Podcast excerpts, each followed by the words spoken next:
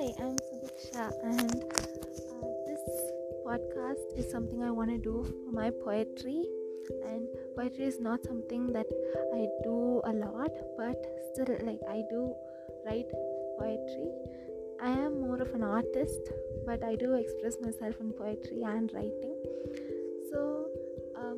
When you look at the clouds or the trees or sunset or when your heart is broken you feel like writing poetry or expressing yourself in some way.